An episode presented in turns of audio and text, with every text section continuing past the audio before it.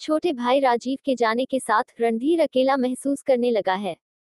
कपूर परिवार के सभी भाई बहन अपने घर चेंबूर में पले बढ़े। एक अखबार को दिए इंटरव्यू में रणधीर ने कहा, राजीव हमेशा मेरे साथ थे। उनका जाना मुझे अकेला छोड़ गया। इसलिए उन्होंने चेंबूर में अपना घर बेचने का फैसला किया है।